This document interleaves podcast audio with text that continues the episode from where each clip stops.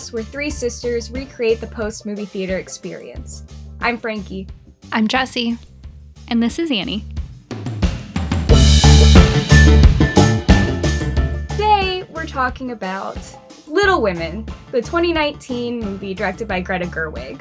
Little Women is based on the 1868 novel by Louisa May Alcott that follows the lives of the March sisters, Jo, Meg, Beth, and Amy, in Concord, Massachusetts, during the American Civil War. I know that this is a favorite novel of both Annie and Jessie, so I think we're all really excited to talk about this movie today, right? Yeah, thanks for picking it, Frankie. So to start, we all saw this movie in the theaters together, which is a wild concept. In 2019, was it opening weekend?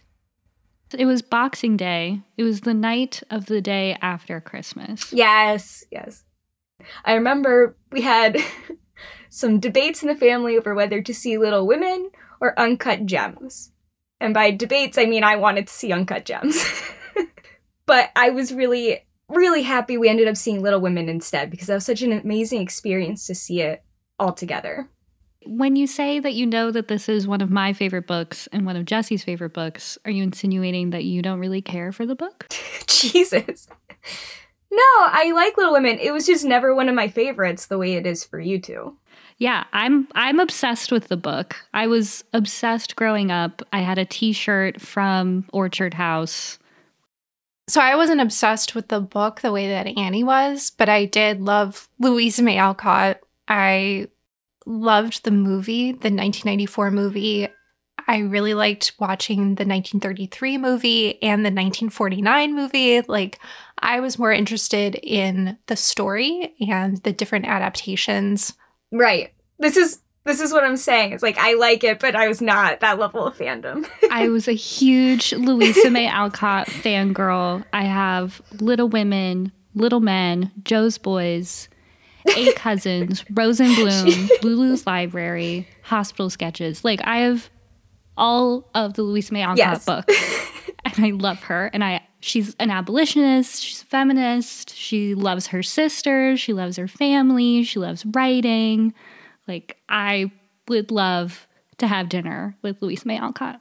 One thing that I was reading, that this was maybe Greta Gerwig's big passion project. She really wanted to make this film.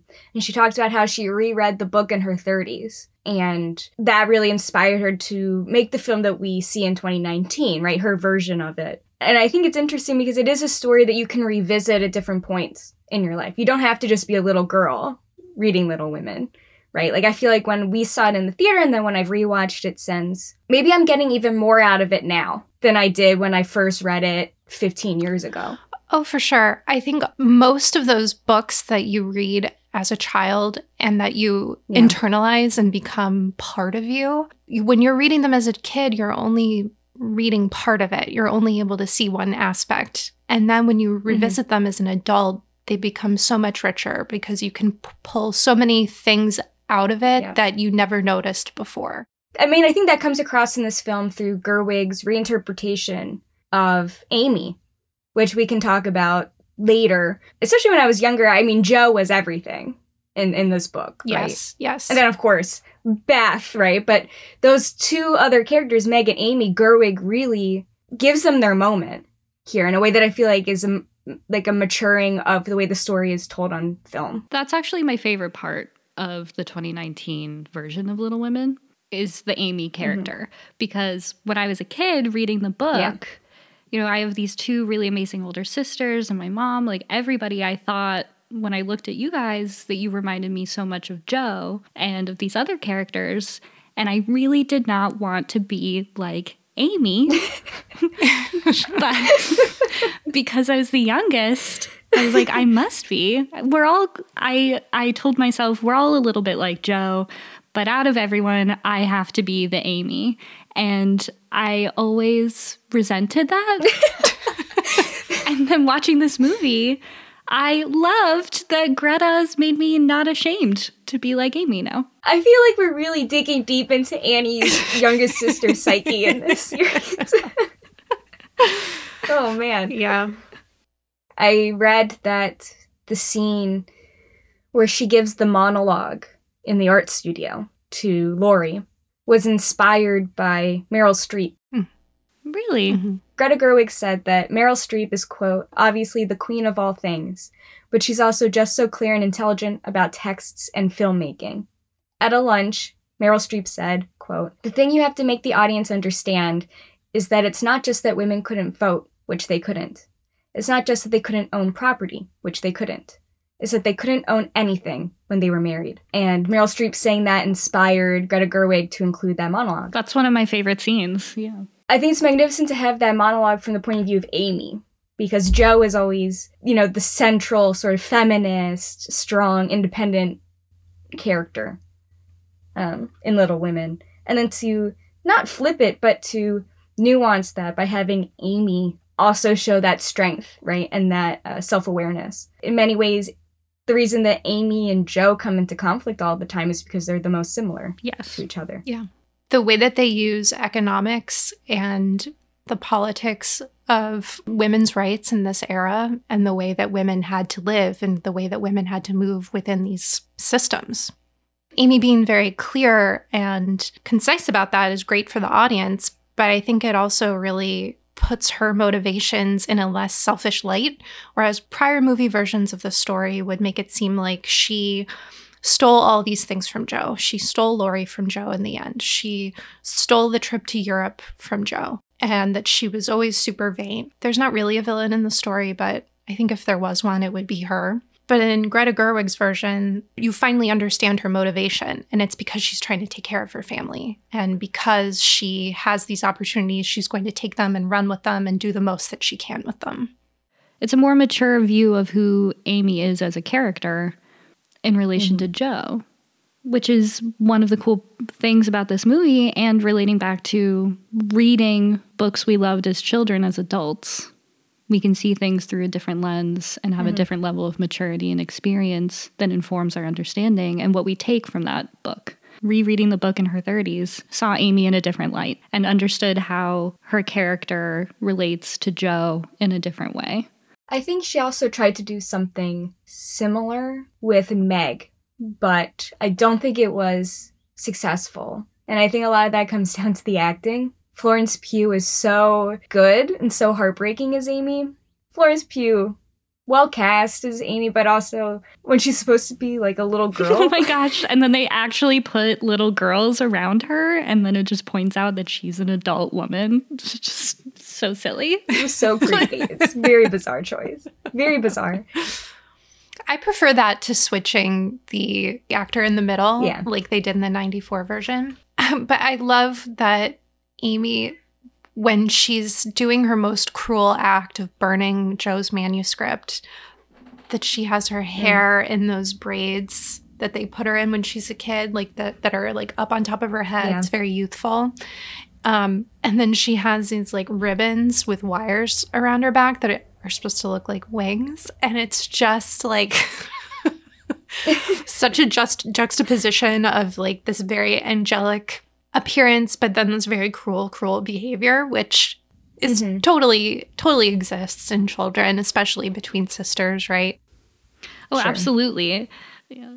But when she's burning each page of the manuscript, page by page, like I was like, this is so psycho. She is such a psychopath right now. It's pretty. It felt very intense. Like I really felt her anger. And when Jo finds that Amy has burned her manuscript, somebody else in the room says, why didn't you burn one of her dresses? And Amy says, because I know she doesn't care about her dresses and I wanted to hurt her. Yeah. And it's like Amy understands what will hurt Jo more than anything. And that's what she does. It's because she like understands Jo and she understands what's going on. And her purpose is to harm her and hurt her in this moment. I mean, it's the worst part. I hate that part. I've always hated that part viscerally. You know, later you see Jo burning her own papers, which is also a visual echo back to the same moment. Yeah. Like Frankie said a minute ago, that Joe and Amy are so similar. And I had never seen that before because Amy comes across as very feminine, very obsessed with beauty and her appearance. And Joe is not that way at all. But in the 2019 version, they're saying a lot of the same things about marriage and womanhood when they're adults. When they're children, they're talking about, you know, their art and the need to express their genius and how they want to be the best in their fields. And then when Jo cuts her hair and sells it and she's crying at night, Amy's the one who comforts her because she understands. Like, Jo does care about her appearance on some level, and Amy understands that. But in the 94 movie, it was Beth, because Beth is so non-judgmental. But I think making it be Amy in this version just really made the bond that they have so much clearer, that any of that other conflict doesn't really seem to matter at the end of the day. But I think in previous versions, I never really got that. That never really came through. Yeah, I love the relationship between Joe and Amy in this movie, especially at the end when they're both kind of grown up and they've been through all of these things, and Amy's now being treated like an adult by the people around her because she's married, and they're having that conversation about genius, and she and Joe finally are talking to each other about the same thing that clearly is always on their minds, this ambition that they share. Joe says, "When did you become so wise?" And Amy says, "I always have been. You were just too busy noticing my faults." And then Meg says, "Of which there were none, I'm sure," or something like that. It's just like trying to imagine Samantha Mathis as the adult version of Amy in 1994 having that conversation with Joe. Like, that's not the character that she is. Mm-mm. Amy's not made out to be someone where she can, like, joke around with her sisters. I particularly love that moment with the three sisters between Meg, Joe, and Amy. Yeah, I also love what they did with Meg, where they really showed her struggle of living in a marriage where she's relatively poor. Like, that's an element in the book that's huge, where everyone's disappointed that she doesn't marry rich and that she marries the tutor and then immediately has twins that they can't really afford. Her story is all about choosing love instead of a prosperous and rich and wealthy match, and then finding joy in her circumstance the way that Marmee did, right? And she's supposed to be mirroring the life path that her mother had chosen. I like what Gerwig tried to do with Meg. I just felt like Emma Watson was pretty unremarkable in this movie. She didn't leave much of an impression. She's outshone by everybody else. I remember walking out of this movie feeling like, man, that was what Emma Watson had to give us. Like, I agree. I thought she was totally wrong for the role. She wasn't originally supposed to be the actress. They had originally had Emma Stone signed on. Interesting. And then she dropped to film The Favorite. Oh, good. Yeah. That's good. But that leads to another issue, which is all of these non-American women non-American women playing quintessential American characters. Yeah, this was something that really hit me when I was rewatching it. Mm-hmm. Was just thinking, oh, wow, Saoirse Ronan as Jo, she's Irish. Emma Watson as Meg, she's British. Eliza Scanlon as Beth, she's Australian. Mm-hmm. Florence Pugh as Amy, she's British. Even John Brooks, the actor who plays John Brooks, is British.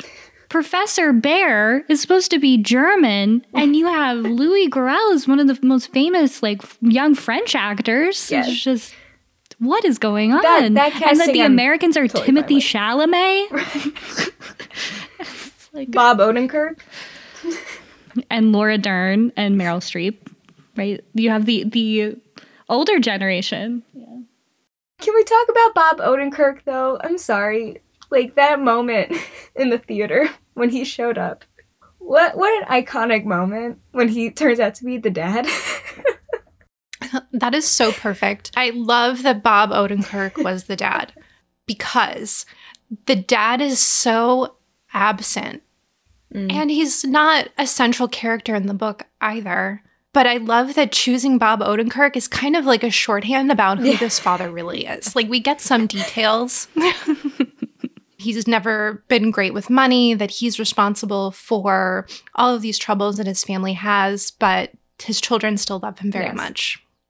And I think that choosing Bob Odenkirk, who is known for playing these characters who are charlatans but very, very well-intentioned, that says so much about who the dad is without having to say very much at all. Yeah, I agree. Yeah, inspired casting. It was also just very welcome because Andy Samberg's quote about Portrait of a Lady on Fire, you know, this idea that you have all these women and then when the man enters the dynamic, it like changes for the worse. Bob Odenkirk enters the room and it's okay.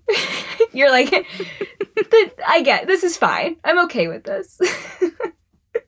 Yeah, he's not like a hyper-masculine, obtrusive character. None of the men are. No, and between him and Laura Dern, I think it's just perfect casting too as the two parents who raised these four very strong women. I recently watched the David Lynch movie Wild at Heart for the first time.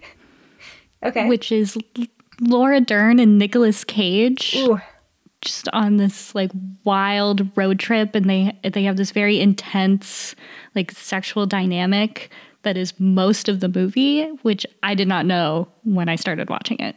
And it's so funny then to see Laura Dern next to Bob Odenkirk because Laura Dern is just such a babe. And like to know that she's like married to Bob Odenkirk, I laughed out loud. Yes.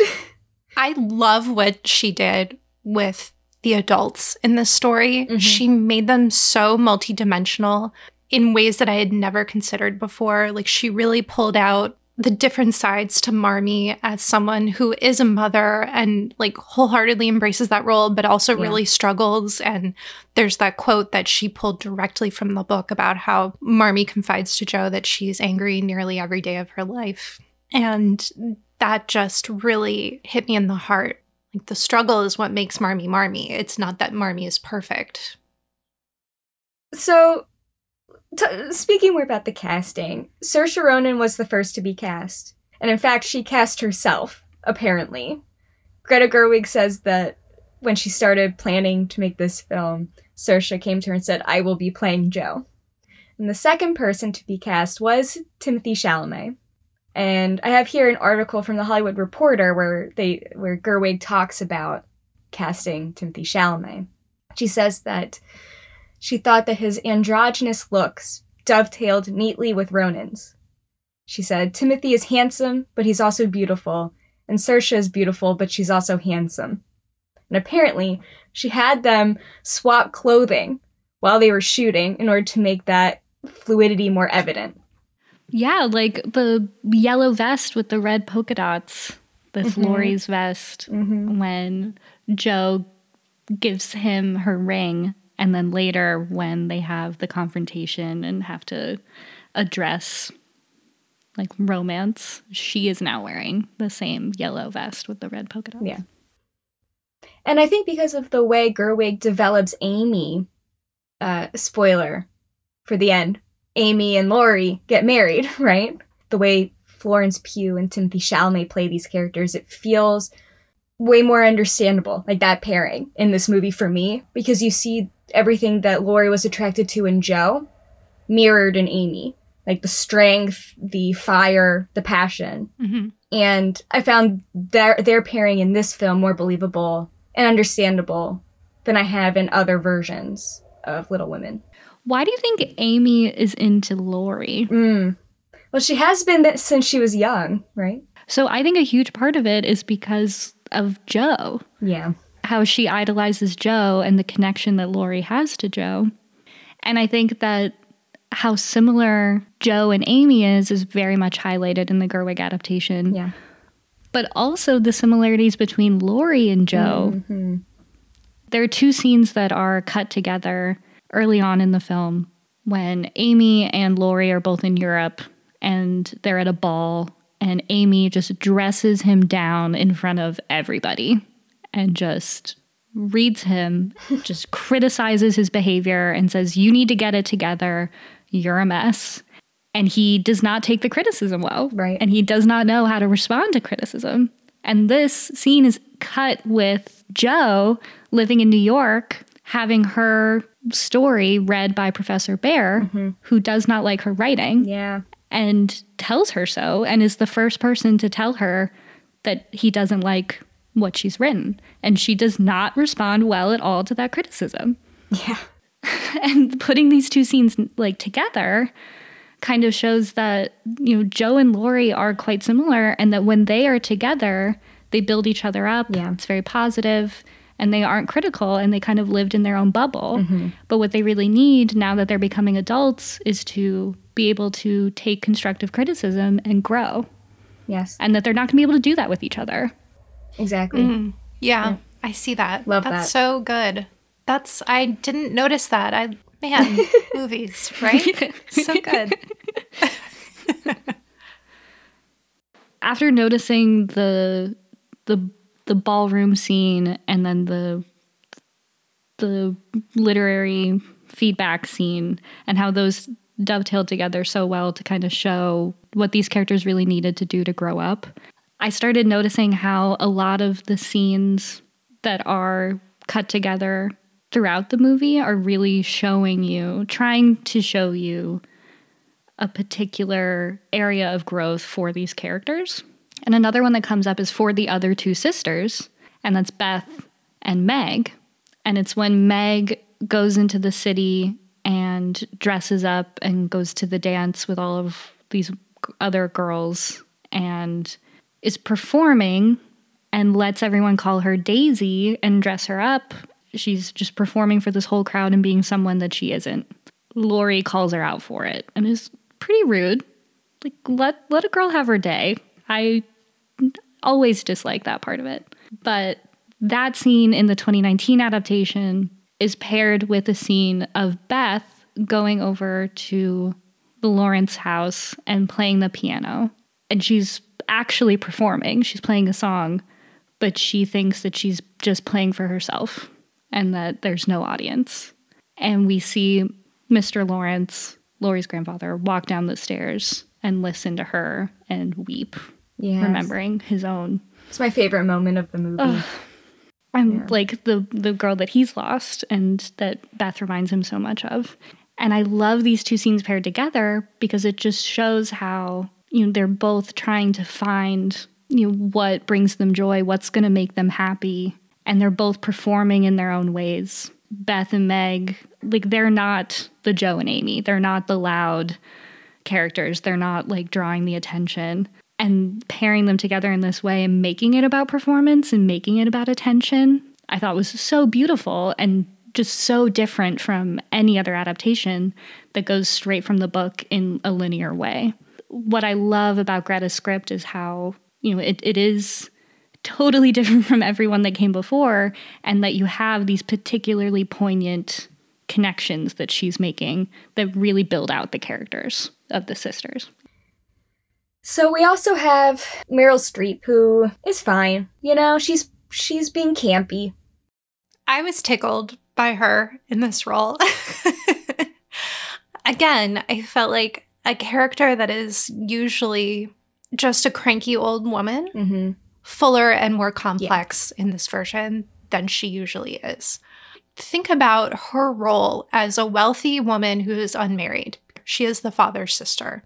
The father has no money. She has all of this money. Like, what is this? How did this come to be, right? What is her story? And I think that you see her advising Joe, like admonishing Joe for her behavior. And then you see her talking to Amy, and she's mm-hmm. the one who tells Amy, you're your family's only hope. You have to marry well. And when Amy's a child, and Amy doesn't fully get it. She's like, okay. And then goes back and paints. And then what does she do at the end when she dies? She doesn't leave her wealth to Amy, who was her companion. She leaves it to Joe, the one that she criticized her whole life and, you know, was like, you need to do this and this and this in order to be successful as a woman.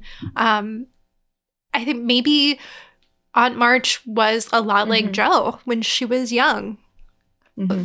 Sorry, can we talk about Professor Bear real fast? Greta Gerwig was talking about her choice to cast Louis Garrel in that role, basically, because he's so handsome, he's a heartthrob, right? Yes. And she was like, you know, in the book, Professor Bear is described as having not one handsome feature. And she was like, well, it's a movie. You can't cast someone that looks like that. You know, I feel like I can take that liberty because for decades, men have put glasses on beautiful women and called them awkward. And so that's what she did with Louis Garrel in this role.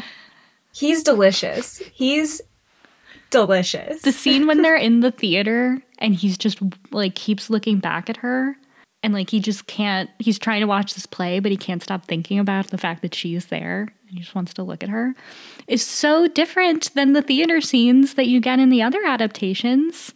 In the 1994 version with Gabriel Byrne playing Professor Bear, taking Winona Ryder as Jo to the theater.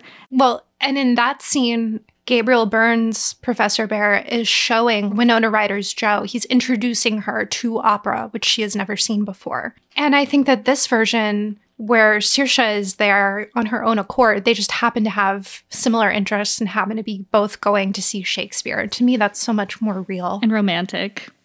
Yeah, and I think that that's such a more adult connection, whether they end up together or not in this 2019 version, which we can talk about. I think that having someone who is mature, who has similar interests, who can meet Jo on her level, who can criticize her and treat her like a peer, that's such a better pairing than an older man who's going to teach her to appreciate opera, an older man who's going to take her manuscript to a publisher friend on her behalf. This 2019 relationship, that's the relationship that Jo deserves.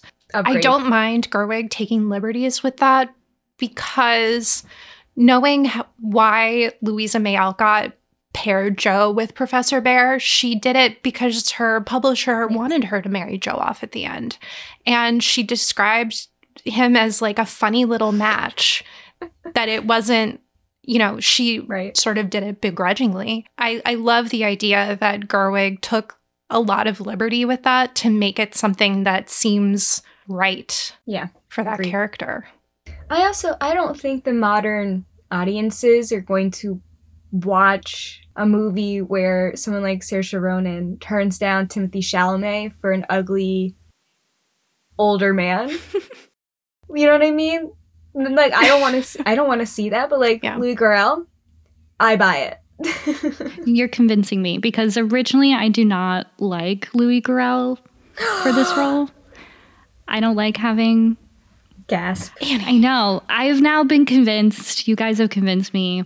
I would have had a German guy or someone a little bit older. I don't know. It didn't feel right to me. What German actor would you have play him? Would you have, like, Christoph Waltz play him? Daniel Brühl would actually be kind of good. I mean, Daniel Brühl? Yeah, I was thinking Daniel Brühl. Why not? I mean, he has his own charm, but he's not beautiful like Timothée Chalamet, but he still has his own charm, and you understand why she would pick him. I understand what you guys are saying, and I also like the updates in this one. I don't need him to be like that much closer in age to Jo. I like that Professor Bear is a lot older. I mean, I read this book around the same time as I read Jane Eyre, and so I like the idea of like a Jane Eyre and Mr. Rochester and a Jo and a Professor Bear. These were always like literary relationships that were presented as like, okay, you have these young women and they have these rich inner worlds and they're ambitious and they're not going to be like happy being with a guy their own age. They want someone to learn from and grow from throughout their lives. And to like be with a like professor is so cool because it's like, okay, I'm going to open up a school and then my husband's a professor. So like he's going to teach half the classes and like I'm going to do the rest and like I'm going to teach classes. But I think what Gerwig does here is that she makes a point that it doesn't have to be an age gap for it to be about meeting at the same maturity. Right, which I love. You know, Laurie, as good of a friend as they are, is not at her maturity level yet. And maybe never will be, right? That's why he can have a relationship with Amy. But Professor Bear in this, Louis Garrel, he's older still. He's not her age, right? Exactly. He's still older than her, but is at her maturity level, if not a little more mature, which pushes her. Yeah, exactly. She needs a challenge, right? But there's not an uncomfortable gap in age or maturity. just enough that they push each other. I think that that is a good update to this story for the modern era. Like, it captures the point of the relationship. I mean, especially now that I'm an adult, I read those stories very differently and those relationships very differently. But as a kid, it made perfect sense to me, because when you're a kid, as a girl, you're just so developmentally, like, advanced from all the boys around you who just are knuckleheads eating their boogers, and you're reading Jane Eyre and Little Women, and you don't, like, you can't have a conversation with these guys. And so you totally understand why Joe is going to go and with the professor. Annie's saying you, but she really means I. So what do we think about the fact that most of the people we've discussed thus far have not been American, most of the actors? Because this is, you know, some would say a quintessentially, fundamentally American story. I mean, what do we think about that? Originally, It didn't faze me. I didn't think about it because I thought of these actors as a lot of the American characters they've been playing in the last few years. And it's such a star-studded cast. And they're now so connected to that I don't necessarily connect them to who the actor is and where they're from. You know, they play these characters well. They're doing a great job and they're excellent. There's been like a ton of discussions, a couple documentaries on Netflix where people are talking about, you know, casting Black British actors to play African-American roles. And that is that feels much more complex than having like an Irish girl play Jo March. I did think of it watching the movie the first time because Emma Watson's American accent is pretty bad. So there are a couple of times where she has, you know, a short monologue or something, and it's just, girl, you can't do it. And even, you know, like Saoirse has really honed hers, but even still, it's not perfect all of the time. No one can convincingly say heart. And if you go back and rewatch this movie, you'll hear it because almost all of the sisters use the word heart, and no one can convincingly say it like an American. But it's interesting because you compare it to the 1994 adaptation, and I think casting European or British actors just seems higher brown. It makes people take projects more seriously, which I think is unfortunate, but it is a bias people have. I can't think of an American actor that I would wanted to have cast in place. Even maybe Elle Fanning instead of Emma Watson. Elle would have been interesting. But even then, yeah, to me, it doesn't bother me that much. And then thinking about this time in American history that they're playing, you know, I don't know. When I think about that aspect of it, this movie, this version, seems very devoid of that historical context in terms of American history. The Civil War is less prominent, and there's way less, there's almost no, I think there's no discussion of transcendentalism. Yeah. Right? None. But that was brought up, and that is central. Right. That was Alcott's experience. Her family friends were Ralph Waldo Emerson and Henry David Thoreau. In fact, those two men were pallbearers at Louisa May Alcott's real sister's funeral. You know, it's just that is missing from this 2019 version. Yeah, I feel like a part of this casting, too, whether intentionally or not, is for the purpose also of universalizing this story. So making it not just an American tale, a reflection of America, you know, in the 1860s. But it's not fundamentally a universal story, and this is my problem. You know, Little Women is an American story, and it's a story about white women in the 1860s in Massachusetts. And there are certain things that you can pull out that might be relatable to people from other backgrounds, especially about family sister dynamics, right? Which is the fundamental reason we chose to talk about this movie today. But, you know, a European person watching this or reading the book isn't going to have the same connection. And I had friends in Poland, for example, who saw the movie and did not get it. And so I think that there's an attempt on Gerwig's part in the cast to make it a more universal story. But I don't think that really works here. I don't know. I think in doing that, it's also lost a little bit. It's lost a little something. My recommendation later is going to push back on the idea that this does not have like an international appeal. Mm-hmm. The Little Women can appeal to other cultures.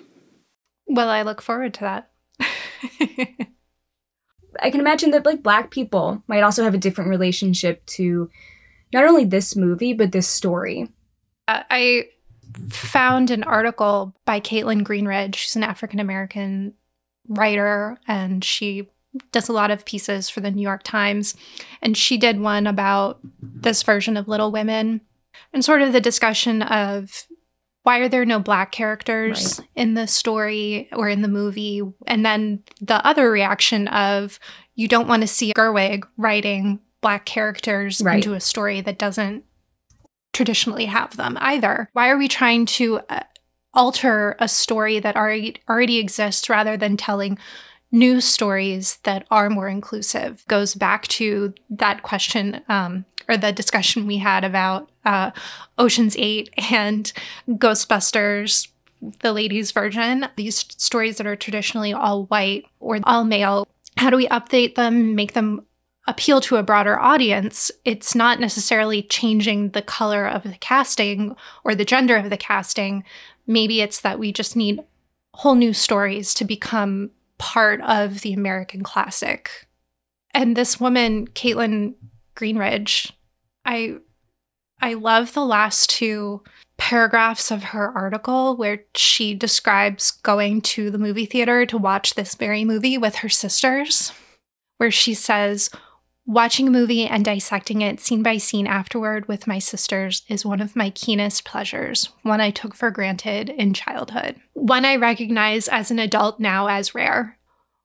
I was surprised to find this at the end of the article. And like there is a commonality of experience there. I just loved finding that. Yeah. Well, I think that touches on a huge theme of the movie, a theme of what we're doing here in this podcast, capturing some of that magic that you have from childhood that you share with your sisters and holding on to that as you go forward in life. It's also what makes the scene in the movie between Joe and Meg on the morning of Meg's wedding one of the saddest of the whole movie, where I remember in the theater just started bawling. Jesse made this horrendously loud sobbing sound and people looked.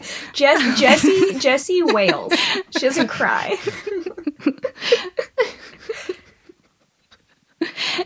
And it's the scene between Joe and Meg where Meg is excited and happy to be getting married. And Joe says, "We can run away together. Like, I'll sell my stories and I'll take care of us and we'll have money and we can survive. Like, the two of us, let's just go." Because Joe can't understand that Meg wants to get married and is happy and looking forward to this. And Joe says, "You'll be bored of him in 2 years, but we'll be interesting forever." Cue Jesse sobbing. And it is. I mean, it's heartbreaking. You know, it's the end of childhood. And then for the next few scenes, it's just these moments, consecutive moments of Joe losing so much of what she loved and appreciated about her childhood and having to grow and change and become a different person as an adult. And it's losing Meg to a husband. It's losing Beth, who dies, and it's losing Lori. And the idea of who Lori was to her has to change. Mm. It's all of these massive monumental changes. I mean, the loss of Beth is the biggest one and is deeply sad in all of the adaptations. But in this one, they really make Meg's wedding day and that morning really, really sad for Joe. So there's an elephant in the room. Uh-oh. Beth. There's a dead elephant in the room. Oh my gosh. You know, I remember seeing this in the theater with my sisters and Annie's boyfriend. All three of them crying. And like I I mean, I was emotional too, don't get me wrong. I had a tear in my eye. But like, whoa. The reaction was strong. It was strong in this group. I mean, looking back, but like looking back to that first reaction to other versions, how did we feel about how they handled Beth? Oof. In this version? I have opinions. Okay, so obviously the 94 version of Little Women made quite an impression on me. I know that movie like the back of my hand. I can quote it while it's on the screen. I mean, to me, that is supplanted the book in my mind as the story of Little Women in a lot of ways. But... So what I really liked about the 1994 version was Claire Danes' Beth and how when she is in the process of dying, she sort of has an edge to her that we didn't see before and that I did not get in the 2019 version of Beth. Because she's got this edge of like, or Amy went away to Europe, you went to New York, Meg went and got married. Now I'm the one who gets to go. I'm sorry. Oh my gosh. She gets to go to heaven, everybody. Right. Now I'm the one that gets to go first. I get to go and have this new experience that no one else gets to have, and I get to have it first. And it feels a little bit bitter about being left behind. And I liked that about Beth, and I think I wanted to see that. Not that I needed her to be rageful, but I liked seeing more than just this being resigned to death. Mm. Yeah. And it's almost like the Beth in this version preferred to die before having to see anything else happen to anybody else. Agreed. I think that's interesting, right? The bitterness of Beth is comparing herself to her sisters, and... That's something that all sisters do. You're always comparing yourself to your sisters. And, you know, in this version, Beth doesn't really compare herself to anyone. She doesn't really get built out as much as a character. And, like, the person who's really comparing herself to anyone in this one is Amy. And it's in very silly ways most of the time. Like, well, I have the most beautiful feet of all my sisters. Yeah. I would not have broken my ankle. And... in past versions, and especially Claire Danes in the 1994 version of Beth, that comparative streak of sisters really manifests on her deathbed. She's built out as a character more in the 1994 version than I think in the 2019. Mm-hmm.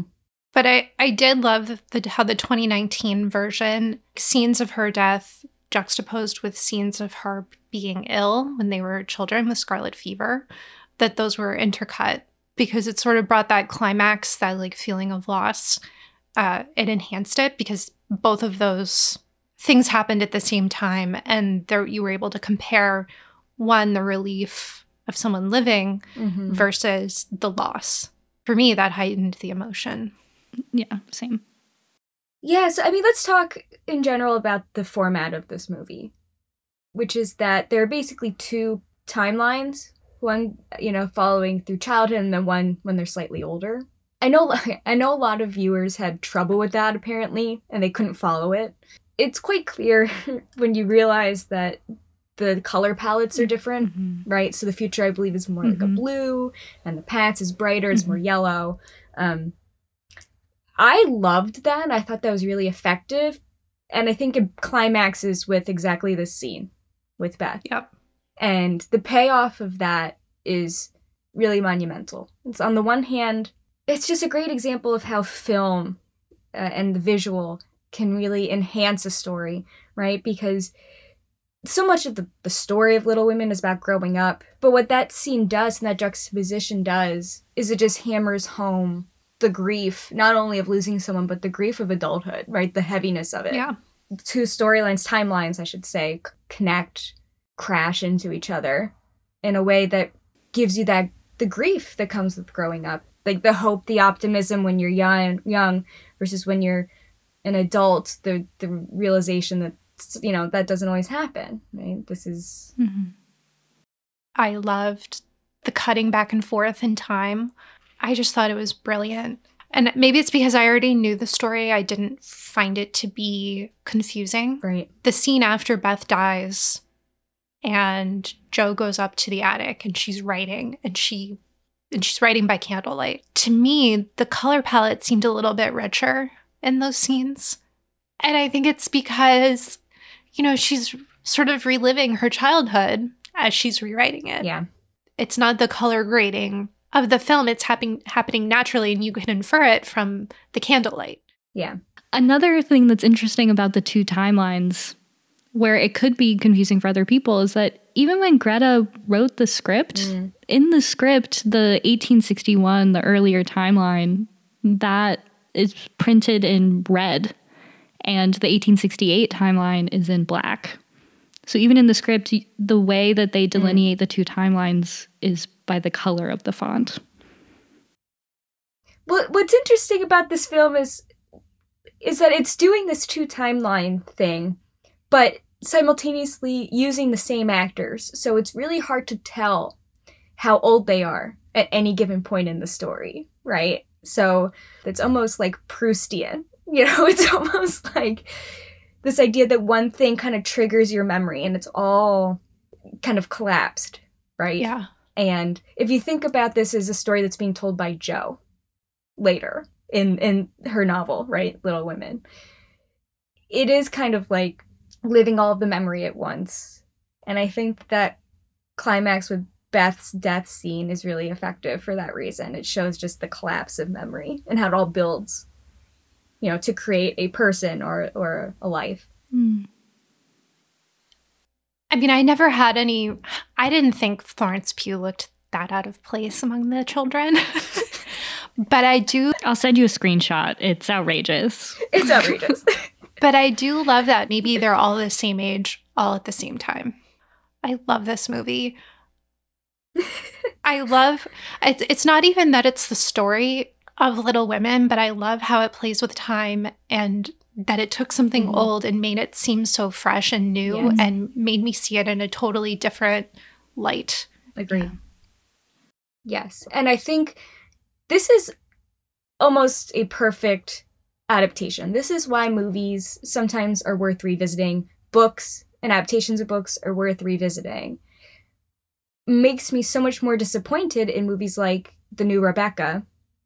And I've been looking forward to this new Rebecca because I love Rebecca. I love the book Rebecca. I love the movie.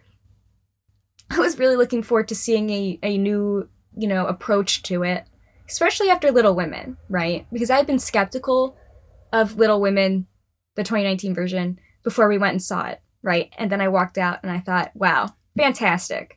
Would love to see other favorites, other classics get this kind of a treatment. Like a very thoughtful new approach. Rebecca failed. It was so not good. I don't know if you saw it. Yeah. Did either of you see it? No, because I heard it sucked so much. And it's such a shame because I think Rebecca, like Little Women, has so many themes that are still very relevant, could be updated, right? And it's a rich story. It's also a story that is told from a female perspective, written by a woman, with some really rich kind of, well, and Rebecca, like psychosexual components that could be really, you know, maybe in stronger hands than this new version, really be interesting to see in like, you know, modern times. But another story with a young woman with an older guy. Yeah. Still creepy to me. Still don't like it. Maxim is no better. Yeah. I think that's true. The reason this is such a good adaptation is that Gerwig didn't just read the one book. Yes. She didn't just read Little Women. She delved into Louisa May Alcott's life, her letters, her diaries, her writing, all of her other books, and some of the more striking lines are from other books or are from Louisa May Alcott's letters. Annie, as our resident Louisa May Alcott expert, how would you rate her approach? I'm obsessed with it, and I kind of hate Greta because I'm mad that she got to do it and I didn't get to do it. or that I didn't get to help her do it because this is like a dream project. I would also have wanted to do this. Yeah. And so kudos to Greta, but also, damn. Yeah, that would be my dream approach. I would delve into the archives. I would shoot at Orchard House in Concord, and I would absolutely use her own words and repurpose them and move them around in other ways because Louisa is amazing, and she's like a brilliant, brilliant writer. And so to capture that so beautifully, and I mean, this is such a labor of love, and she clearly is a fangirl like I am, and I appreciate that about Greta Gerwig. Yeah. I love that Greta involved so much of Louisa May Alcott in this film, because when Louisa May Alcott wrote this story, it's about her. It's about her sisters, and it's capturing so much of her own life. And that's what's beautiful about what happens as Jo progresses in her own writing career within the novel, and eventually decides to start writing about her sisters and writing about her own life. And Professor Byrne, I think he had told her, write what you know. And then she doesn't do that until Beth also says, well, can you do that? like, that's what I want to read. I want to read what you write about us. And then she does, as a way of kind of honoring Beth and honoring their childhood. Louisa May Alcott did the same thing. After losing her sister and writing this, it's a tribute. It's a beautiful like memorial of their childhood and the loss of it. And I love that Greta Gerwig starts the whole film with a quote from Louisa May Alcott. You know, I've had lots of troubles, so I write jolly tales. Mm.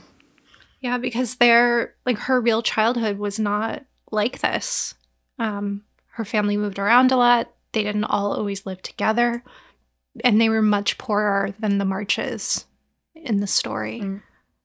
So her being able to write this story is almost, it's capturing the best of her childhood and maybe also sort of creating a childhood for herself that she didn't get to have. Wish fulfillment. Yeah. Well, so another aspect of this film is the music. So Alexander Desplat, who did the score, said that Gerwig told him, I think this is the case, she said that she wanted to be Mozart meets Bowie. Yeah. Which you really see when Jo and Laurie meet and dance out on the porch. They're dancing like it's 2019. They're not dancing like it's 1861. Oh, yeah. No. Well, I heard her say in an interview that, you know, these people in 1861, when people heard a waltz, they'd be like, yes, this is my jam. It reminds me of Bridgerton, all of these sort of classical versions of pop music. There's like the classical Taylor Swift. You know who was the blueprint, though? Sofia Coppola. Marie Antoinette. Great, that is the soundtrack. Blueprint. So thank you, Sofia Coppola. Yes. Good. Well, before that, there was, oh man, what's it called? That Heath Ledger Night movie. Remember that? A Knight's Tale. A Knight's Tale? A Knight's Tale, yeah. That was the original. That was before Marie Antoinette. Well, I was thinking about the differences between this version and the 94 version, which is like ingrained, like burned, seared into my heart and my brain, right? Just thinking about how the 2019 version could not have been made in 94 or any other period of time. Like the 94 version is very wholesome. It's very traditional, adhering to the story. At the time, it was described as being feminist because you do have these women making their way in the world. They have their own ambitions, their own desires, and they pursue them. And certainly Jo does. But at the end, it's still a very traditional story where Professor Byrne gets Jo's book published for her. You don't see Jo negotiating. She's not a part of those negotiations at all. And the 2019 version has that. It talks much more plainly about the limitations that women faced, the legal status of women, their inability to own property, to really make their way in the world, And it also has this gender fluidity between, like, of Joe and Laurie, of those characters that did not see in any previous version. I think it is there in the book, but those are all very modern ideas that are all part of modern feminism, gender roles, equality. All of that is in the 2019 version that wasn't in the 94 version. One of my first thoughts is, of course, Jo's monologue to her mother in the attic, where she says, you know, women have hearts and minds and shouldn't be valued just for marriage and for love, but I'm so lonely. And I love that monologue because it just feels so true to the contemporary female experience. I want to be a career woman. I want to focus on all these things. I want to be known for my mind, but also I want love. I don't want to feel lonely. And all these things make me feel lonely. I feel alienated. One thing that monologue does is really complicate the values that we have. Yeah. I mean, this idea of, like, having it all, but really that you have to put on a face to be seen as strong. Mm. And that's kind of her moment of weakness, confiding that in Marmee. Yes. But why can't you be a strong, intelligent woman like Joe is, but still, like, want that kind of a connection with people? In a very base but coded feminine way. I think that when Marmee interrogates Joe about that loneliness, Joe has that feeling of, like, I'm lonely. Well, why don't I see if Laurie will take me back? Like, that's such a desperate, sad feeling. And I think I want to be partnered, so I will settle for this, or I will give this other thing up so that I can have this mediocre thing to fill this need. There are just all of these needs that we all constantly have. There's no easy answer about how to fulfill all of them. When Marmee says, but do you love him? Right. When Joe is saying, do you think he'll take me back? Right. And then Marmee says, well, do you love him? And Joe says, I care more to be loved. Yeah. I want to be loved. It's such a selfish thing. And it's so real. And I think that that's one of the things about this adaptation of Little Women is that it's these characters are more well-rounded. So Joe becomes a little bit more unlikable. Amy becomes a little more likable. Yeah. They feel more inhabited. And I think this is also true of Laurie, that scene on the hillside, right? When he's confessing his feelings. And she says, no, you'll find someone else who can be the keeper of your house and be your wife, but we won't be happy together. We'll drive each other crazy. And then she says, well, I'm not interested in being married, probably ever. And then he says, you will care for somebody and you'll love him tremendously and live and die for him. And you will, and I'll watch. And I think you can interpret that as, like, the nice guy thing. Like, oh, like, I did everything for you. Why don't you love me? But I think what it really is it reflects that later scene with Joe in the attic. But it's a moment of real vulnerability in these characters.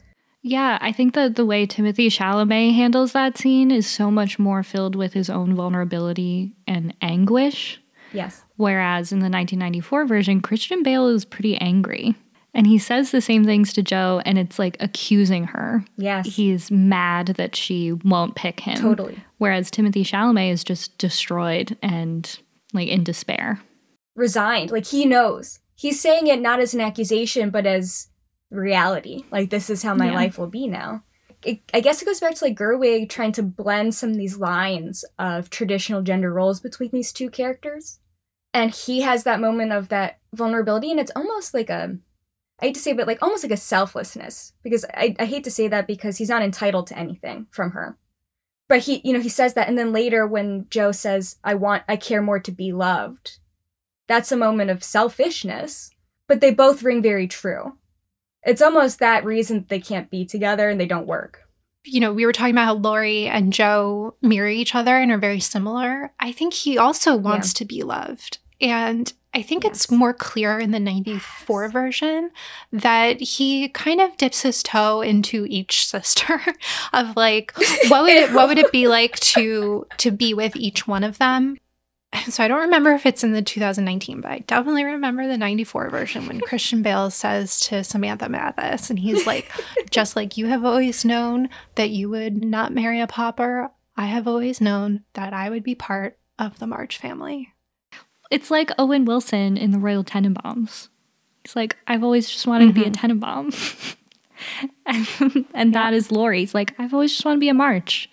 And like, as soon as the first scene in the 2019 movie, like version, when he brings Joe and Meg back from the ball, and it's just the hearth, the fire is going, everyone's looking and doing their own thing. It's just so full of life and so warm, and he's on the edge of it all. Yeah. And he lives in this like austere home, and he's suffered tremendous loss and has this very kind of cold existence. And then he sees this, and he knows that he wants to be a part of this. This is all he really wants. It's a huge problem for Amy, right? She doesn't want to be second to Joe. She doesn't want to be second to her sister. And she's like, I want you to love me for me. He can love Amy, but a huge part of what he loves about Amy is her family. And that's a huge part of who she is. Yeah, but, you know, I think Timothée Chalamet sells it pretty well. I think he's a likable Laurie. Yeah, I agree. He's a likable Laurie. And the chemistry between him and Amy actually makes sense. The chemistry in this movie, they build it out because they give us more scenes of them together in Europe, how their relationship grows and progresses. Gerwig said that she wanted to introduce Professor Bear at the beginning, and she wanted to introduce Laurie, have the audience see him first with Amy. Interesting. Because instead of just springing all of this in the last, like, 20 minutes of the movie, to show it at the beginning makes it all seem inevitable. Yeah, I think this version accomplishes that. You know, when they show up together at the end, in this version for me at least, it's much less of a shock. Like, I understand how Amy and Laurie happen, mostly because of that speech that Amy gives. But I think, you know, fundamentally that is why Joe and Laurie don't work, and why Bear makes sense, or her being, you know, on her own, because she loves her family, but so much of her dynamic with them is feeling like she's set apart from them and going off and having her own life outside of them. Laurie, first of all, you're right, like, he wants to marry into the family. He wants to be a part of the family. That's more important to him than being with Joe, I think. And he wouldn't be happy with Joe, because they wouldn't be in that family dynamic, because she has to go off and do her writing and teaching. And that's why Bear makes more sense, in a way, whether they're romantically entangled or not, as a relationship, because he is also an incredibly independent person who is living his own journey. There's a level of maturity and independence that Bear exhibits that is alluring to Joe, but also, like, a challenging in a good way. Her family and Laurie, as much as she loves them, they don't challenge her in that way. That's why she has to go off to the city, write, and teach. And that doesn't mean she doesn't love her family. That brings us to the ending of the film. I love this ending. I did not care for it, so I'd be interested to hear why you liked it. So in the end, Professor Bear shows up at Orchard House. Everyone's there. They have a meal. It harkens back to the beginning of the movie when it's just the girls and their mother and Hannah having dinner around the table. And now it's the girls and their men. And then he leaves, and then it sort of almost takes on this totally different tone of almost like a rom-com. And the sisters get to have this moment together where they chase after him, and they're giggling and they're laughing. The sweeping music in the rain, and classic Joe runs up to him. And it's that scene that's in every adaptation that I love so much, where they're under the umbrella in the rain. He says, but my hands are empty. She puts her hand in his hand and says, they're not empty now. That's such a beautiful, romantic moment. But then it's also intercut with Joe negotiating with her publisher and negotiating for how much she will sell her story to, and her publisher saying, you know, you can't end the story like this. And she needs to be... She's either married or dead by the end. Right. And then Joe pitches this ending. And then the publisher's like, yes, I'm emotional. I love it. We'll call it Under the Umbrella. And that's the name of the chapter in the book. Like, it's so meta. And it's so...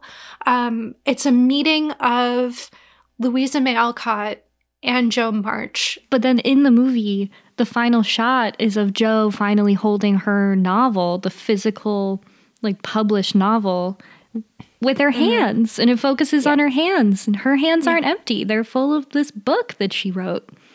Well, and that scene when the book is being made is intercut with the very super saturated colored scene of Jo walking through Plumfield, which she has turned into a coeducational integrated school for children where all of her family members are teachers.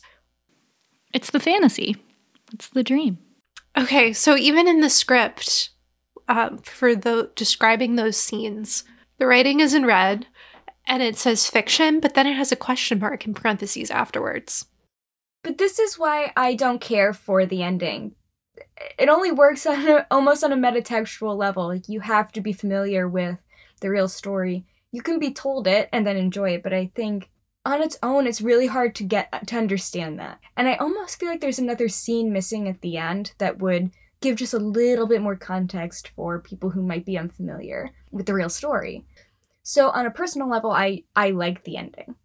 But I think for what the film maybe was trying to accomplish, I think it's a little unsuccessful. The ending is where it's like a wink and a nod to fans, but it's almost too metatextual to be enjoyed on a on the real level by the broader audience.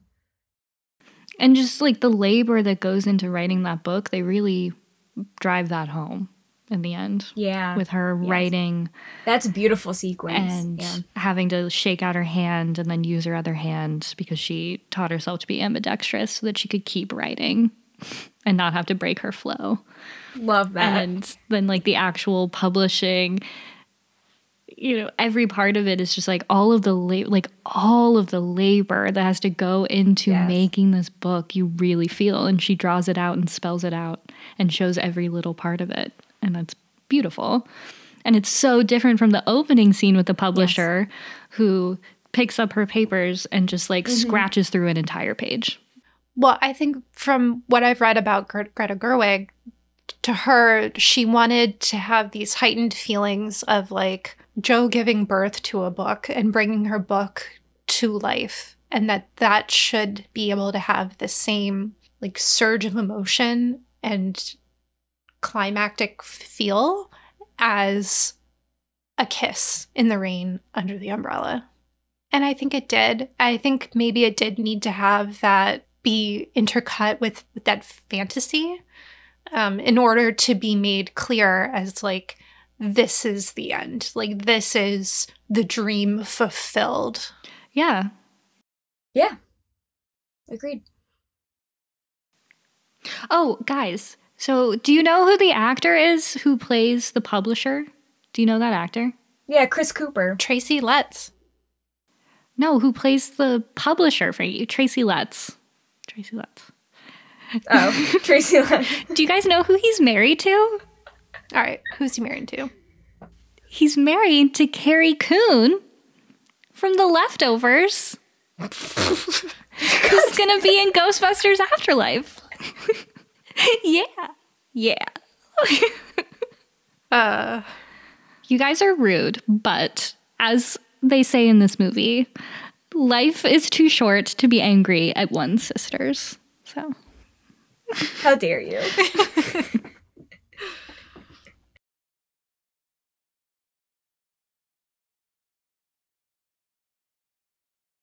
I have a feeling we're going to have some good recommendations for our listeners.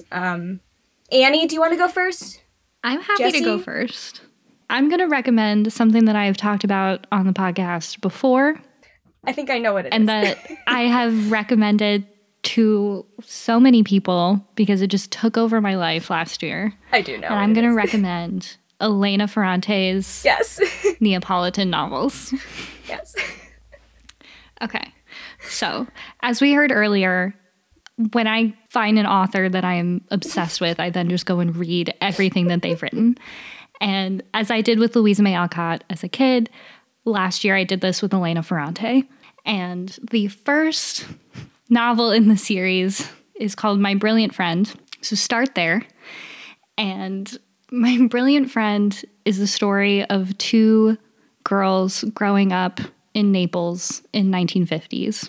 And part of them growing up. It's an incredibly underfunded and like impoverished life, and whether or not they're even going to stay on it to middle school is not a given. And in elementary school, they come across some extra money that they don't have to tell anyone about, and they use that money to buy a copy of Little Women. And the two girls read it together, and they read every single word, and then they decide that they want to be like Jo March, and they are going to write their own novel because girls could get paid for writing. And how incredible is that?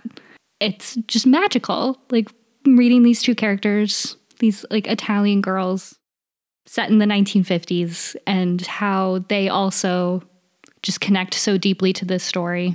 And clearly the author, it's very like autobiographical, even though she's a mystery. If you read all of her books, there are many things that stay very similar across her characters. And so it's really beautiful to read this in My Brilliant Friend when the two little girls are reading Little Women, and it inspires them to become writers.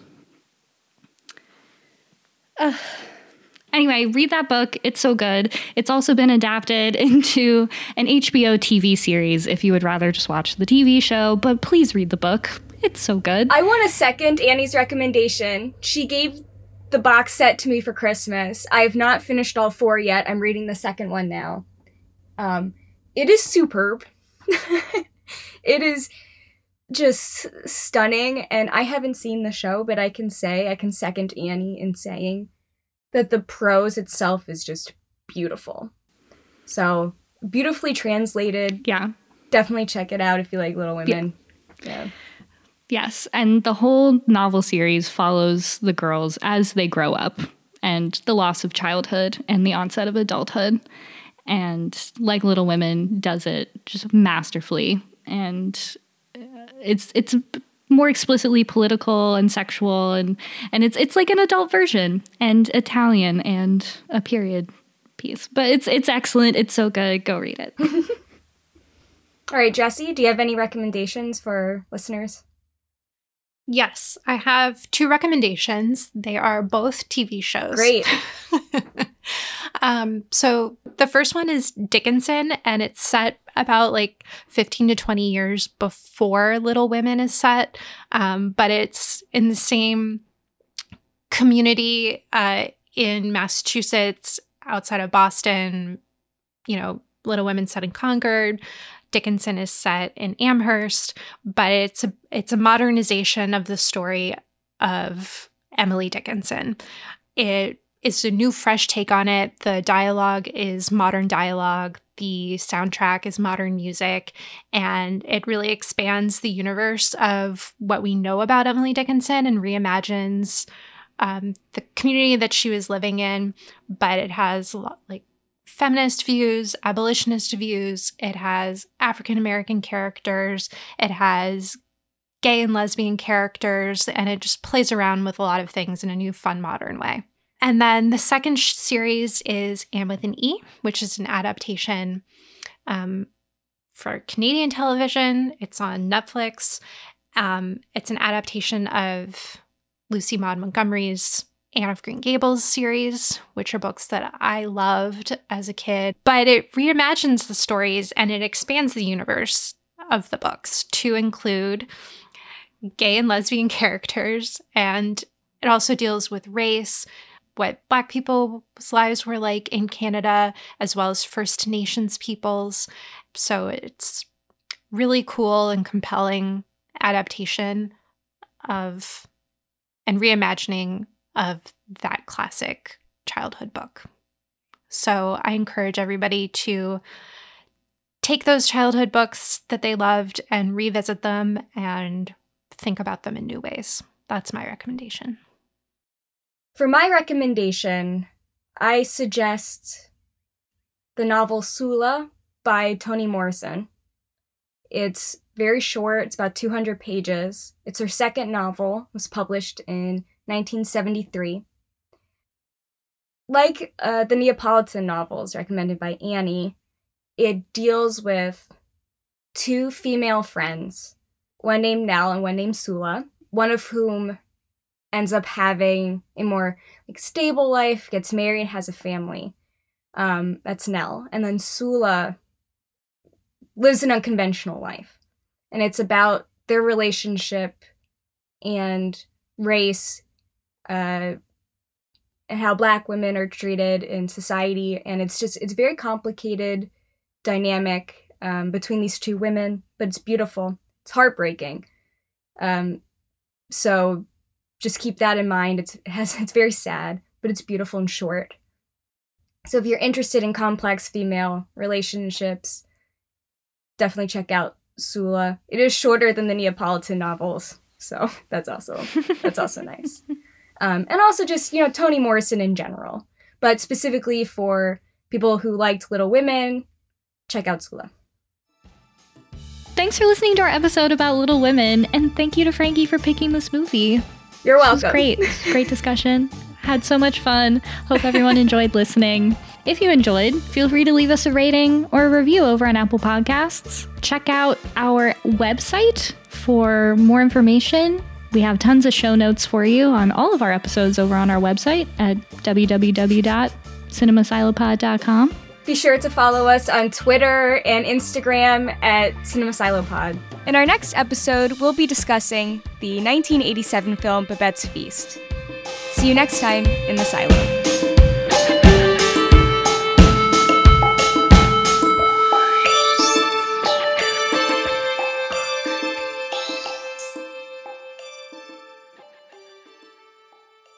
Why did I say www dot?